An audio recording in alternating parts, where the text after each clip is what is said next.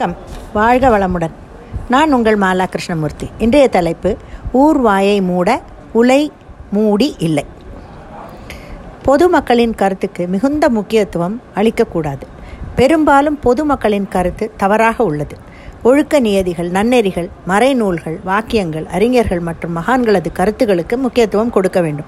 நாம் வாழ்வில் அப்போது தவறவே மாட்டோம். பிறர் நம்மை திட்டும்போது அது உண்மையாகவே இருந்தாலும் கூட அதற்காக அலட்டிக் கொள்ளக்கூடாது. நிலைமையை பொறுமையுடன் சமாளிக்க வேண்டும். இக்கட்டான நிலைமைகளை சமாளிப்பதில் அமைதி ஒரு சக்தி வாய்ந்த ஆயுதம் என்பதை நினைவில் வைத்துக் கொள்ள வேண்டும். யாராவது நம்மை திட்டினால் கண்களை மூடிக்கொண்டு பொறுமையாக இருக்க வேண்டும். பிறர் அவரவர் விருப்பம் போல் நடக்கட்டும் பேசட்டும். இந்த உலகம் முட்டாள்கள் நிறைந்தது. அதில் நாம் அறிவுடையவர்களாக இருக்கலாமே.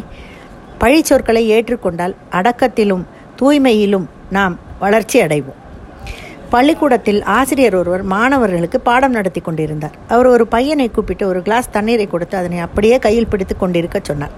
அது ஆரம்பத்தில் அவனுக்கு ஒரு சவாலாக இருக்கவில்லை. ஆனால் நேரம் போக போக அதே டம்ளர் அவனுக்கு பெரிய பாறாங்கல் போல் கனத்தது. அடுத்தவர்கள் நம்மை பார்த்து சொல்லும் ஏச்சுகளும் வசவு வார்த்தைகளும் அந்த ஒரு கிளாஸ் தண்ணீர் மாதிரி தான். அவற்றை நாம் எத்தனை காலம் மனதில் சுமந்து கொண்டு இருக்கிறோமோ அந்த அளவுக்கு அவற்றின் கனமும் அழுத்தமும் ஏறிக்கொண்டே போகும். தாவோயிசம் சொல்லும் தத்துவம் இது. சில விஷயங்களை மனதிலேயே ரகசியமாக பூட்டி வைப்பதில் தவறேதும் இல்லை. யார் மனம் எப்படி மாறும் என்பது தெரியாது. அதனால் நாம் ரகசியமாக வைத்திரு என்று சொல்வதை ஊரே அறியும்படி செய்ய ஒரே ஒரு நபர் போரும். ஊர் வாயை மூட முடியாது என்பதே உண்மை.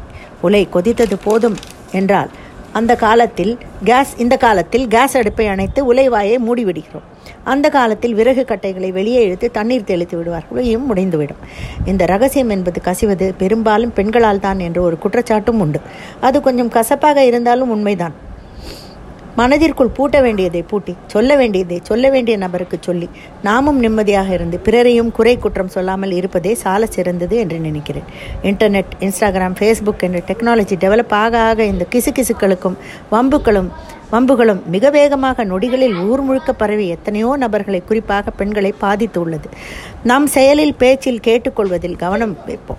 நேர் வழியில் நடந்து ஊர் மெச்சும் நபர்களாக இருப்போம். சமூகத்தில் இருக்கும் நாம் வம்பு இல்லாதவர் கட்சியில் இருப்போம் என்று சொல்லி நிறைவு செய்கிறேன். நன்றி வணக்கம்.